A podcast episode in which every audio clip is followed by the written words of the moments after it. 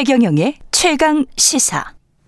네, 직장 내 괴롭힘 금지법 시행된 지 2년이 넘었는데요. 현장에서는 변화도 좀 있을 것이고 한계가 공존하는 가운데 어제부터는 사용자의 친인척이나 그러니까 고용주죠. 고용주의 친인척이나 배우자의 갑질도 처벌할 수 있게 됐다는 보도가 나왔습니다. 네, 어떤 내용이고 어떤 의미, 한계가 있는지 직장 갑질 119의 윤재영 변호사 연결되어 있습니다. 안녕하세요. 예, 안녕하세요. 예. 직장 내 괴롭힘 금지법 시행된 지 2년, 2년 좀 넘었는데 직장 내 괴롭힘 금지법이 뭔지 아직 잘 모르시는 분들도 있을 것 같습니다. 예. 예. 어, 아마 다들 대한항공의 조연아, 조현민이 직원들에게 한 폭언, 어, 해양 지시 이런 것 기억하실 겁니다. 그렇죠. 예, 그리고 박찬주 전 육군 대장이 공관병에게 뭐 청소, 빨래 등의 사적 지시를 한 것도 기억하실 테고요. 음. 어, 결정적으로 웹하드 업체인 파일노리 위디스크의 소유주죠. 그 양진호가 직원의 뺨을 때리는 영상 많이들 보셨을 겁니다. 그렇죠. 네, 이 일이 있은 직후에 근로기준법이 개정이 되었어요. 아. 그래서 직장에서 우월한 지위를 이용해서 괴롭히는 행위를 직장 내 괴롭힘 이라고 규정을 하고 이를 금지하는 규정을 근로기준법에 담았습니다. 예, 예. 그래서 그 누구도 직장 내 괴롭힘을 해서는 안 된다. 그리고 회사는 직장 내 괴롭힘 발생 시 조사를 하고 가해자를 징계하고 피해자를 보호해야 한다는 것이 법의 주요 내용입니다. 그렇군요. 이 법이 발효가 되고 2년 동안에 현장에서는 어떤 의미 있는 변화가 있었습니까? 어, 그렇죠. 저희 그 직장갑질 119에서 매 분기마다 실태 조사를 하는데요. 예. 어, 2년 전에 이제 법 시행 직후에는 괴롭힘 경험이 있다는 비율이 한 45% 되었는데 예. 2년이 지난 올해 9월에는 28%로 감소했습니다. 예, 그리고 잘 됐네요. 법 시행 후 예, 직장 내 괴롭힘이 이제 줄어든 것 같다. 이렇게 생각하는 응답도 한 60% 가까이 되어서 법의 효과가 있는 건 좀 분명해 보입니다. 예. 그 근데 이제 신고 접수된 게 처벌로 바로 이어집니까? 아니면은 처벌로 이, 이 애매모호하다라고 해서 처벌로 이어지지 않는 경우도 많, 많을 것 같은데요? 어, 사실 처벌까지 가는 경우는 극히 드뭅니다. 음. 그래서 지금, 어, 윤준병 의원실에서 최근에 조사한 것 보니까, 어, 최근 2년 동안 1만 천여 건의 신고가 접수됐지만 검찰에 송치한 건수는 전체 1%도 안 된다고 하고요. 예.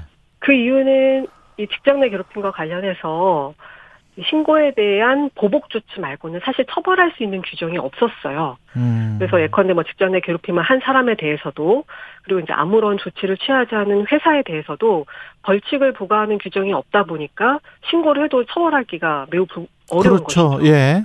예, 그래서 이제 노동청도 일단 회사에서 먼저 해결하라. 그래서 음. 이제 신고를 돌려보내는 일이 사실 비일비재했습니다.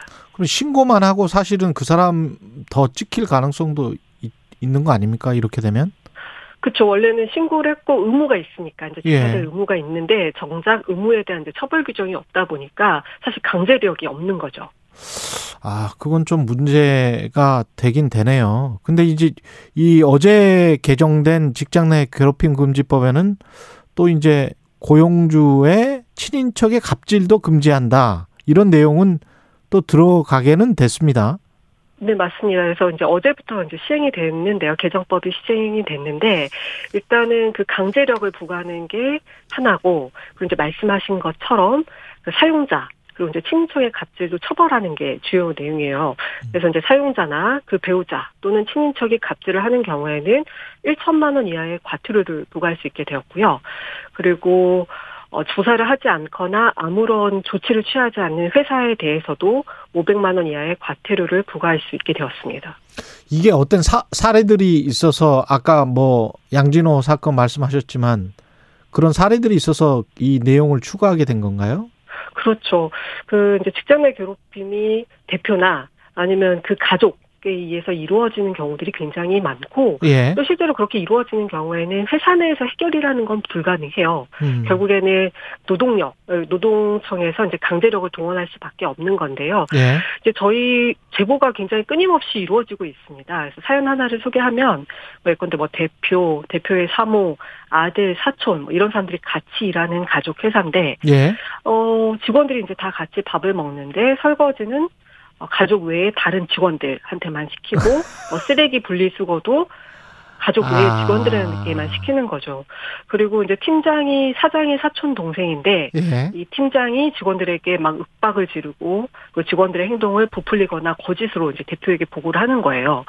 제보 주신 분은 이 팀장을 직장 내 괴롭힘으로 신고를 해도 대표 이사가 큰아버지인데 이거 어떻게 해야 되냐 이렇게 아. 질문을 해 오시는 거죠. 예. 그리고 이제 병원장 아내인데 이 아내에게 인사를 제대로 하- 안 했다라는 이유로 직원을 해고시킨 사례도 있습니다. 어, 제가 뭐 두 개의 사례만 얘기했지만 사실 가족회사에서 이런 형태의 어떤 갑질이 사실 굉장히 많이 발생을 하고 있는 거죠. 이건 어떻게 보면 뭐 인성의 문제나 상식의 문제인 것 같기는 한데 이- 예. 이런 거를 또 법으로 규제까지 해야 되는 현실이 참 안타깝기는 합니다. 예, 그렇습니다. 예. 특히 이제 말씀하시는 경우는 소규모 사업장들, 5인 미만 사업장들이 굉장히 많을 것 같아요. 그런 쪽에서는 이런 일들이 또 일어나면 법적으로도 굉장히 좀 작은 그룹이라 이걸 뭐 어떻게 해야 될지도 모르겠네요. 그렇죠. 이제 예. 오인만 사업장에서 어 이제 좀 오인만 사업장 특징이 있습니다. 일단 사장이 정권을 휘두를 수 있다. 그리고 이제 직원 수가 적어 적다 보니 사장이 네. 직원을 함부로 해도 잘 드러나지 않는다. 이런 특징이 있고요. 그런데 직장갑질 119에 올미만 사업장에 근무하는 분들이 이제 많이들 제보를 해오고 계시는데, 어, 뭐, 대표가 직원들에게 윽박 지르고 이제 비하는 일 때문에 심리 상담을 받는 분이에요. 예. 이제 대표에게 항의했더니 그냥 그 자리에서 너 나가. 이렇게 바로 해고된 경우도 있고요. 뭐 직원 감시용으로 CCTV를 설치한 사례, 그다음에 직원에게 사적 만남을 요구한 사례, 그다음에 직원들에게 뭐 너는 생각이란 걸 하냐, 또는 뭐 음. 사회초년생도 너보단 낫겠다 등의 이제 모욕적인 발언을 한 사례 등등 사실 굉장히 좀 악질적이고 다양한 형태로 오미만 사업장에서는 괴롭힘이 발생합니다. 예, 이게 참 말씀 듣다 보니까 참 뭐랄까요 교육의 문제인 것 같다는 생각이 아, 자꾸 네네. 들기도 합니다. 2301님 같은 경우는 직장 내 괴롭힘으로 근로자가 신고를 하면 그게 아니라는 것을 입증해야 하는 책임이 사용자에게 있는데 무고의 경우에 대한 사용자 보호 규정에 대한 대책은 있나요? 뭐 이렇게 말씀을 하셨네요. 그러니까 무고를 하는 경우도 있지 않느냐. 그래서 사용자는 그러면 이렇게 무고를 하는 경우는 사용자는 어떻게 보호를 받는가? 이렇게 질문을 하셨네요. 2301님이. 네, 기본적으로 일단 기초 사실이 조금 잘못 알고 계신 것 같은데요. 예.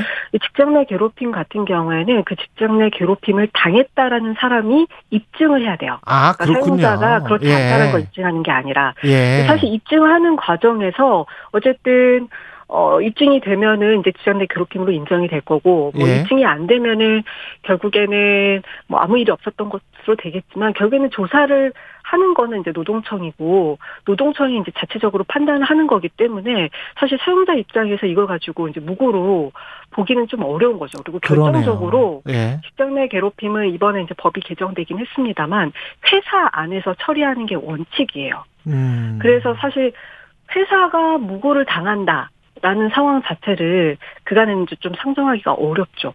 그러네요. 예. 지금 우리가 5인 미만 사업장 이야기 하다가 이 질문으로 돌아왔었는데요. 그 특수고용직이나 플랫폼 노동자 같은 경우도 5인 미만 사업장처럼 이런 괴롭힘 방지법, 예, 직장 갑질과 관련해서 비슷한 상황일 것 같습니다. 예, 맞습니다. 예, 어, 제가 지금 하고 있는, 진행하고 있는 사건 하나 좀 소개해 드리면, 예, 어, 이분은 골프장 캐디입니다. 예. 그 캐디를 총괄하는 직원의 괴롭힘 때문에 이제 자살을 했습니다. 그래서 이제 유가족이 노동청에 진정을 했고요. 예. 근데 이제 노동청에서는 뭐라고 답변을 했냐면 직장 내 괴롭힘은 맞다. 왜냐하면 이제 직장 안에서 이제 실제 괴롭힘이 있었던 거니까요. 음. 그러나 이제 골프장 캐디는 특수고용직이기 때문에 법이 적용이 안 된다. 그래서 직장 내 괴롭힘은 맞지만 아무것도 할 수 없다. 이런 답변을 하는 거죠. 아. 그래서 사실 지금 뭐 직장 내 괴롭힘이 특수고용직에도 많이 발생을 하지만 사실 대응하기가 불가능한 상황입니다. 이런 분 같은 경우는 민사적으로도 어떻게 해- 해보지를 못합니까? 그래서 결국 어, 손해배상 유족을 대리를 해서 예. 가해자와 이제 회사 측을 상대로 손해배상 청구를 했고요. 예. 근데 이 소송이라는 것이 뭐 한번 제기하면은 결과가 나올 때까지 굉장히 오랜 시간이 걸리는 거죠. 예. 결국에는 자기 비용을 들여서 자기 시간을 들여서 그렇죠. 판단을 받아야 되는 거니까 예. 사실 그 과정이 굉장히 힘듭니다. 어떻게 보면 이 괴롭힘 방지법 같은 경우는 손해배상이나 이런 그 아주 민사적으로 가기 전에 좀 막, 막아주는 그런 법이군요. 그렇죠. 예, 예. 알겠습니다. 여기까지 좀 듣겠습니다. 지금까지 직장 갑질 119의 윤지영 변호사였습니다. 고맙습니다. 고맙습니다.